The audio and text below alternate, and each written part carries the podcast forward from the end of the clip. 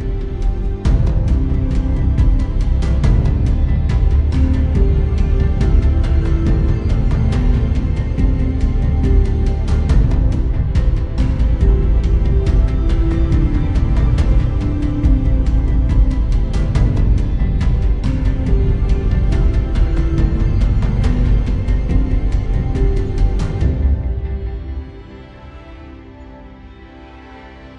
right, guys, welcome back to Revive School. Here we are, lesson 16. Yep, we are in the historical books. Probably what makes it historical is this painting. You know, we love Mindy, my cousin Mindy Oten. I love her paintings, and this one is absolutely incredible. I just don't like looking at it. We give Mindy's painting a hard time, but it's really real.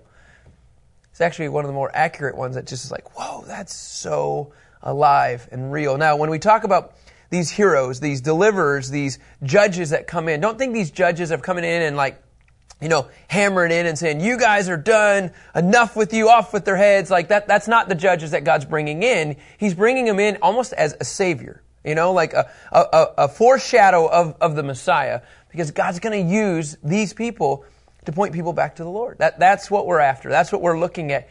And uh, one of our original people that we find in the book of Judges, and he's kind of the classic. It's good old Gideon. And what I love about good old Gideon is that he, he does it.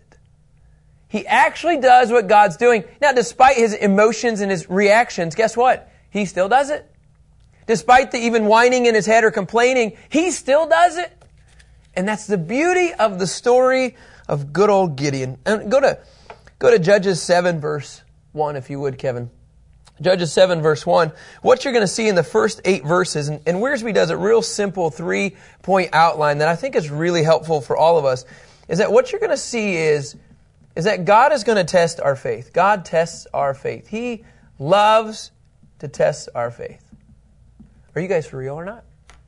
Are you really in this or not? And that's what you're going to see in the first eight verses. In verse 1, it says, Jerubbaal, I always say that wrong, Jerubbaal, this guy's name, Jerubbaal, that is good old Gideon. And everyone who was with him, guess what happened? They got up early and they camped beside the spring of Harod. The camp of Midian was north of them, below the hill of Moreh, in the valley. Okay, so he knows he's being asked, right, to walk into this scenario. And it says in verse 2, the Lord said to Gideon, You have too many people for me to hand the Midianites over to you. So this battle, you got too many soldiers. Or else, Israel might brag, I, I did it myself. I'm thinking, if I'm Gideon, I'm like, what are you talking about? I'm not going to brag. I'm just going to be like, praise God, nobody chopped my head off. But the reality is, is that God continues to point to say, guys, I don't want this. I don't want there to be any chance that you could claim this for yourself. In fact, Kevin, if you would, would you go to 2 Corinthians 12, 9? I mean, this is the posture that God wants us to be. You know what that posture is? Utter dependence upon Him. In 2 Corinthians 12, 9, it says, But he said to me, My grace is sufficient for you, for my power is perfected in weakness. I love this. Therefore, I'll most gladly boast all the more about my weaknesses, so that Christ's power may reside in me. In our weakness, in saying, Whoa, I can't do this, he says, Good, I can. And that's what he wants. That's what he wants with Gideon. That's what he wants with all of us as followers of Yeshua. And so, just to make sure that Gideon doesn't even have a chance of claiming victory, I'm gonna I'm gonna take away some of your, your buddies, your soldier buddies. And so in verse 3 it says this Now I announce in the presence of the people, whoever is fearful, this is awesome. Whoever's chicken, whoever has no desire to see a sword come to your ear, your throat, or your body, if any of you is afraid of dying, you can go ahead and turn back and leave Mount Gilead. Okay. It's like the initial uh, set up for deserting. Yeah, yeah. I mean, and but it's it's like a free pass. Can you imagine going to war, flying overseas for the U.S. Army, and as soon as you get there, you're like, hey, I know these guys are pretty bad. Anybody not want to fight? Yeah, I'm out of here. And in fact, 20, 22,000 of the people turned back, but 10,000 remained. So they have 32,000 soldiers and 22,000. Sean, you're pretty good at math. What percentage is that? I say about two thirds. Two thirds of the army that Gideon is with just totally bailed. And so what you see in these first three verses is, is what one commentator says, this is the sifting. The first sifting, now there's two. This is only the first sifting. The, this is the first sifting of like 20. Can you imagine how depressing it would be to see 22,000 people leave? Now watch this. If we go into verse 4, you're going to see the second, the second sifting take place. Now, I, I'm just going to cheat. Can you go to Judges 8, verse 10? Okay? Judges 8, verse 10. Totally cheating here. Going to way past the end of the story here. Look, look how many, look how many soldiers were here. Now, Zeba and Zalmunna were in Karka, and with them was the army of about 15,000 and who are all those left of the entire army of the Qedemites. And those who have been killed were 120,000 warriors. So they're going to fight 135,000 men. You guys get this? And they just lost 22,000 of their best guys. So now we're looking at the odds of 10,000 versus, Kevin, how many? 32. Uh, t- t- this one? Yeah, this one. 35. 135. Just for fun, I'm going to I'm going to show you how, how, how it looks like in testing your faith. 32,000 minus 22,000 is 10,000 soldiers and one Gideon. and then over here, you have, oh yeah, what does this say? 15,000. And I, I get it, this is the death toll here, but 125. And, and we're adding soldiers, actually, to this one. And so your enemy is you're going to be facing 100 and 35,000, let's just put it this way, enemies. Oh, this is the best test ever. God tests our faith.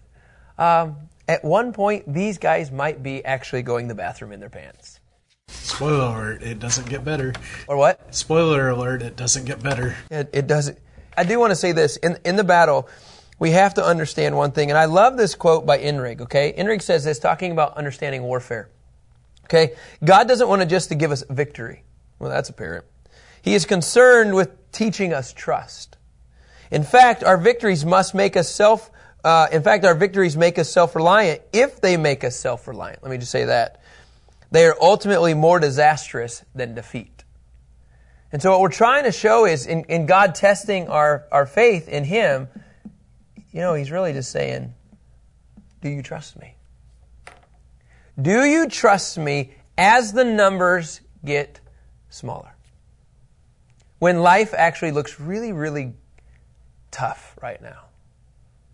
I, I, guarantee you, somebody listening to this, watching this, your marriage is really hard right now. I promise you, somebody watching this, like in your job situation, like somebody is really, really rough on you. And like it's just not going well. And you're just saying, why am I here? just, just maybe God is saying, do you trust me enough in all of this? Gideon is facing the battle against the Midianites, 135,000, and his soldiers keep leaving him. Now, when you hear about soldiers leaving, about the chicken method, right? Like this is this is one of the excuses. Okay, there's other reasons soldiers could leave. One is you guys remember we talked about these things. Remember in the Pentateuch in Deuteronomy 20, if you built a home, you can leave. Well, that sounds good. If you planted a vineyard, remember I got to go take care of my vineyard. Well, that sounds good. If you're engaged to be married, Clayton, you could actually leave and go hang out with your future wife. And apparently now, if you're chicken. It's a new method. I don't know. I just, I just say these things because that's not one of the excuses we normally think of. And yet, when you go to verse 4, it says, Then the Lord said, I'm not done, Gideon in Judges 7 verse 4, he says, there are still too many people. Take them down to the water. Okay? So now here's an interesting method. Okay? So now, you guys ready? Ooh, that's good, wasn't it? It's my river. They went down to the water. Kevin, if you'll go to Judges 7, that'd be great for me. Judges 7 verse 4. It says, there are too many people. Take them down to the water and I'll test them there for you. For you there. If I say to you, this one can go with you, he can go. But if I say about anyone, this one can't go with you, he can't go. In verse 5, scripture says this So he brought the people down to the water, and the Lord said to Gideon, Separate everyone who laps water with his tongue, like a dog, and do the same with everyone who kneels to drink. I kind of feel like we should act this thing out. Right? So here you have, Clayton, I'm going to move here for a little bit. So he says, everybody, you're going to come down, and if you lap water, okay, I'm going to give you a couple options. Okay, the scripture says if you're going to separate the people who just take the water right? And it just says they lap the water. you got to get the tongue effect with his tongue, like this, right? However, you got to separate the people that do the same who kneel down to drink. Okay, so you have the people that are kneeling down, right? They're kneeling down to drink, or you have the people that are like, right? So you get the two points. Are we all on the same page here? All right, I'm glad we got that one. So then here's what it says The number of those who lapped with their hands to their mouths was 300. So there really wasn't a whole lot of people that did the one aspect, the 300, okay, that acted like the dogs. And then the rest of the people, they knelt to drink water. So, Kevin, can you do the math for me here? Uh, 9,700. Okay. So all of a sudden, look at this. You have two groups. Lord, please, please choose the higher number. please. And in Judges 7 7, look what it says. It says this The Lord said to Gideon, I'll deliver you with the 300 men who lapped and hand the Midianites over to you, but everyone else is to go home. This is called true test of faith. Man, that's crazy, you guys. Winston Churchill, in referencing uh, World War II, he said, Never in the field of human conflict was so much owed to so many by so few. And I think that's a true, true statement in a lot of areas of life. It, it's just like he wants to take this elite group, this small little group, to deliver. Do you catch that? To deliver, I think this is incredible. Uh, you with the 300 men who lapped over, they're, they're going to take out the Midianites. The deliverer, here it is, Gideon serves as that role. These 300 men intervene in this period of judgment when things are not looking good. And he says, I'm going to save you using these people. I'm going to save this group using the, the small amount. In verse 8, so Gideon sent all of the Israelites to their tents, but he kept the 300. Hey, all 9,700 of you, uh, you can go home. And it says they took the people's provisions and their trumpets, and the camp of Midian was below him in the valley. I, I'm just, I'm just in my head. If I'm Gideon, I would think I'm internally freaking out. I'm sorry, how many are they going against? 135,000 people. They probably have 300 cooks. you know, like, oh my goodness. So now, in the process of God, okay, let's do this. In the process of God testing our faith, look what else He does, okay? In verses 9 through 15a, God will definitely encourage us. God encourages our faith. The challenge is, in all seriousness, is you have to get to this point in order to be encouraged. I think a lot of people, even in the testing, they quit. I think in the testing, they never allow God to get to this point. I don't think they ever get to verse 9 sometimes in their life. I think they still claim I'm the youngest, I'm the weakest of the family. I, I, think we still live in this posture of God, no. Uh, and you know what happens? We actually want the 10,000 back. So we pray for the 10,000 back, or we pray for the 32,000. All that God is refining us, it's like well, that's what we want back. When the reality is, God's about ready to encourage our faith if we get to this point. And I love this journey of Gideon and what he's on. And so this is what he says in verse 9. That night, the Lord said to him, Get up and go into the camp. That's the enemy, for I have given it into your hand. Okay, now this is really cool. This is a promise that, that, that God is giving Gideon. Three times, okay, in Judges 6.14, Judges verses 16, and Judges 7, uh, 7, three times he promises, he promises Gideon victory. Three times. And at the same time, three signs he gives Gideon. Remember the fire from the rock in, in Judges 6, verse 19? Can you go there, Kevin? So not only does he tell him three times victory is there, okay? But in 619, look at this. This is cool. Keep going on to verse 20 if you would. It says, The angel of God said to him, Remember, the angel of the Lord shows up. Take the meat with the unleavened bread, put it on the stone, and pour the broth on it. And he did so. Verse 21. The angel of the Lord extended the tip of the staff that was in his hand and touched the meat and the unleavened bread. And look what happened. Fire came from the rock. Why? So the, the meat could be consumed and the unleavened bread. And then the un, angel of the Lord vanished from his sight. So that's, that's one sign. Second sign was the wet fleece in verses 36 and through 38. And then the third sign was the dry fleece. Three signs to show Gideon, I'm in this. Three signs, yeah, this looks chaotic, but I'm with you. Three times he tells them, and three signs he gives them.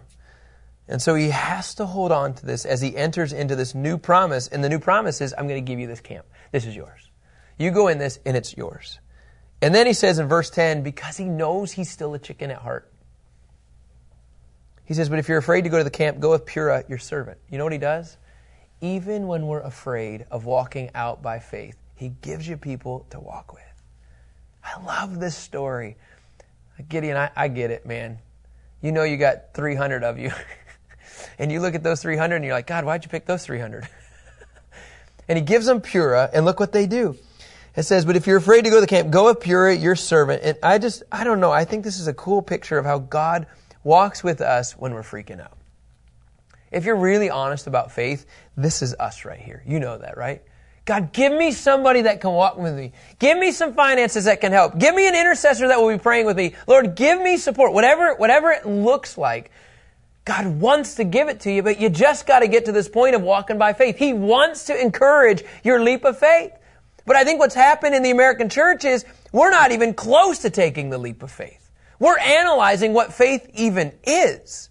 It goes back to our statement in Joshua, you guys. We believe in God, right? Uh, we believe in God, but we don't believe God.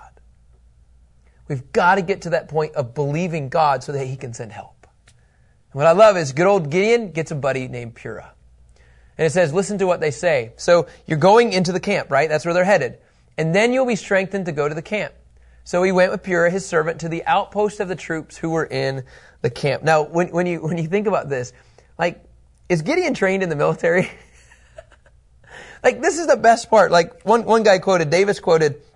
Gideon is this. He's no fearless all pro linebacker. He's no General Patton. He's no John, John Wayne. He's none of the above. And now he's approaching 135,000 soldiers with a guy named Purah. Just doesn't sound like Navy SEAL type things. uh, you got this? No, you go ahead. No, I got. You know, I mean, I just you can imagine the dialogue that they're having. And this is really cool. So they go into the camp, right? And it says in verse 12, Now the Midianites, Amalekites, and all of the Qedemites. Where did these guys come from? Qdoba. Had settled down in the valley like a swarm of locusts. Like, you realize what that paints a picture of, right? They're everywhere. When I come down and I see them everywhere, and they're camels, he couldn't even count. There's so many camels. It was innumerable as the sand on the seashore. And poor good old Gideon, I should say, good old Gideon and poor Purah. They're like, oh, oh my. I wish I could hear this dialogue. I can't wait to hear this dialogue in heaven. Like, hey, how'd you convince him? Oh man, I had to drag him. Which one? Both of us, you know? And it says this though, when Gideon arrived, okay, so when he came to the camp, there was a man telling his friend about a dream. This is my daughter, Selah. You know what this is? This is an eavesdrop. Like, these are people that are like, hmm, oh, you should have heard what I heard, right? This is what happened with Gideon. Gideon and Purah, they arrived. There's a man telling his friend, it's kind of a weird story, isn't it? Of the soldiers, right, are talking about a dream. A man tells a man about a dream. Hey, listen, I had a dream a loaf of barley bread came tumbling into the Midian camp, struck a tent. It doesn't even say all of the tents, it just says a tent, and it fell. The loaf turned the tent upside down so that it collapsed. So now this is what Gideon, they got their backs turned, they're listening. So a loaf of barley bread comes tumbling down, comes into a tent, it falls, and then it turns the tent upside down and, and everything collapsed says uh, his friend answered, "This is nothing less than the sword of Gideon." Now, if I'm Gideon, I'd be like, "Oh, he just said my name. Who is that guy?" Son of Joash the Israelite, God has handed the entire Midianite camp over to him. What? All of these guys have been handed over to Gideon. Now, there are some people out there theologically that are like, well, That's so good that dreams are in the Bible. But dreams don't exist today. You know what? You guys need to start reading the scriptures. Dreams and visions are real and active today. Joel 2:28 After this I will pour out my spirit on all humanity. Then your sons and your daughters will prophesy and your old men will have dreams and your young men will see visions. Joel 2:28 Kevin if you'll go to Acts 2 verse 17 Acts 2 verse 17 it says this and it will be in the last days says God. Now let's just make a qualifier. Like have the last days are they gone? Have they happened? Is it done then if that's the case, if the last days are still to come, this is still relevant today. And this is what God says that I will pour out my spirit on all humanity. Then, then your sons and your daughters will prophesy. Your young men will see visions, and your old men will dream dreams. So here you have scripture that has not fully come to fruition. True? It's an already but not yet. God can speak tangibly through this way, but it hasn't come to full fruition. And so as a result, God can speak to us through dreams and visions. Think about this. Uh, there's multiple versions. Solomon in 1 Kings, he had a dream. 1 Kings 3 5. Okay, 1 Kings 3 5. And there's a lot here, so I might not reference all of them. But Solomon had a dream in 1 Kings 3 5. At Gibeon, the Lord answered to Solomon in a dream at night. And God spoke to him in a dream, Ask, what should I give you? So, in a dream, I just want to tell you something very practical. God could tangibly speak to you, and you could actually hear something in that dream. Do not discount dreams. And you're like, man, you should see my dreams. They're crazy. They're so weird. Write them down and see if they contradict the scriptures. If they contradict the scriptures, chuck it out the window. If they don't, guess what? God actually could be speaking to you through a dream. Unbelievers hear possibly from God in dreams. Think about this. Abimelech, Nebuchadnezzar, Joseph's fellow prisoners, Pharaoh, Pilate's wife. All of this, you guys, God can speak to us. Now, dreams can be deceptive as well. That's why you have to go to Scripture to see what does it say. And so a loaf of barley bread comes and falls on a tent. What? And yet that man says, if you'll go back to me, Kevin, with me, uh, in Judges 7, in verses 14, what do you know? Says that, that the entire Midianite camp is going to be handed over to Gideon. When Gideon heard this in verse 15, this is what you have. And this is where I want to run with in, in the, the final point that Wiersbe says. When God tests our faith, He's going to encourage our faith. And then here's the, the fun part. God will, God honors our faith. So in verses 15 through 25, I want to see every person a part of Revive School. I want to see him go through this process of walking by faith. I want to see you get tested by the Lord. I want to see you get encouraged. And as you get encouraged, I want to see the Lord honor your actual walk of faith because you took that leap. I want to see us to get to verse 15 and on.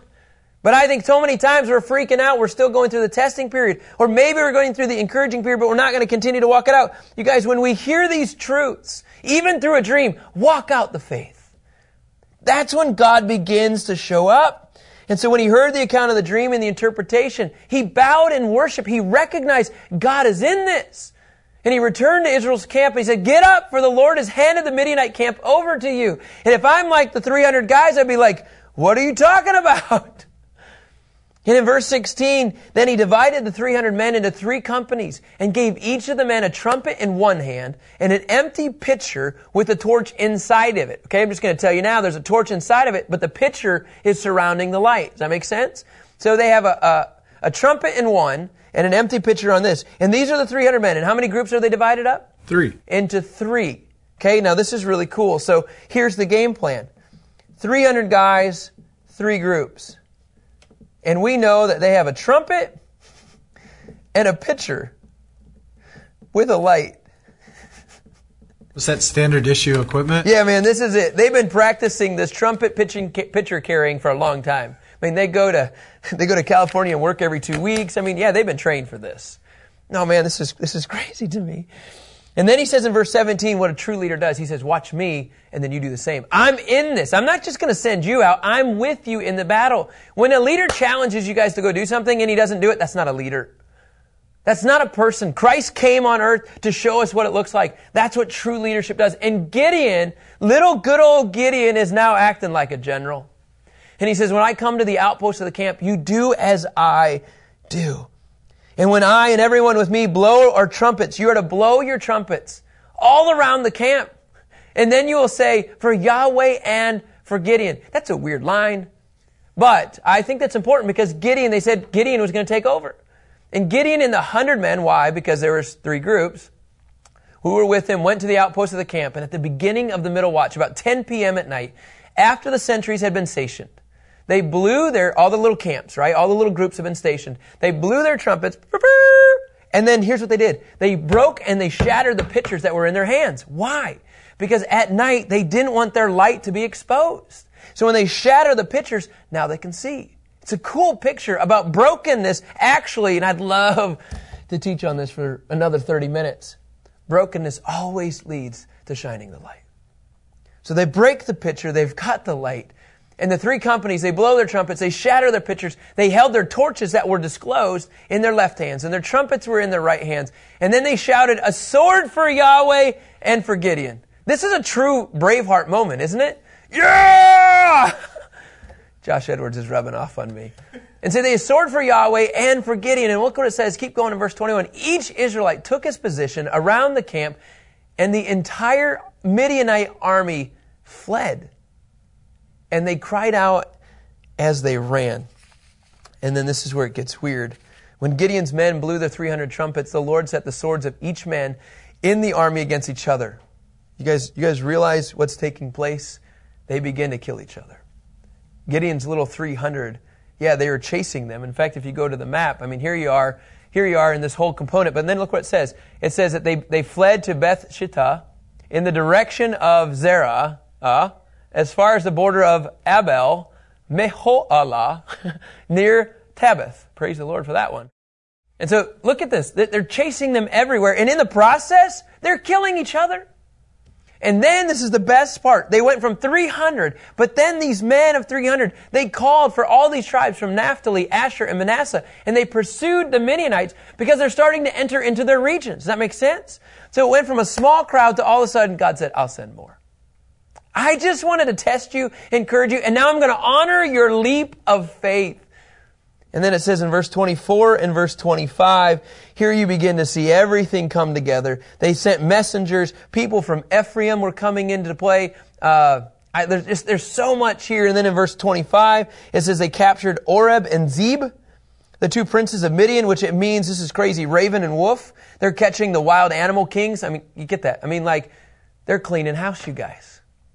All of this because God said, I want to use this guy right here. I want to use this man as a judge to deliver and save my people. And yeah, he had some help. A man named Purah. Yeah, he had help 300 folks. Yeah, he had some help, uh, a, a loaf of bread. But it's because he walked by faith. I promise you, all of us are Gideons. The question is, is which process are we in right now? And in Hebrews 11, verse 6, what does it say? Hebrews 11, 6, it's it's awesome. It says, Now without faith, it is impossible to please God. For the one who draws near to him must believe that he exists and rewards those who seek him. I promise you, God honored and rewarded Gideon for his leap of faith. All right, guys, that's Judges 7 and 8, lesson 16. We'll talk to you tomorrow.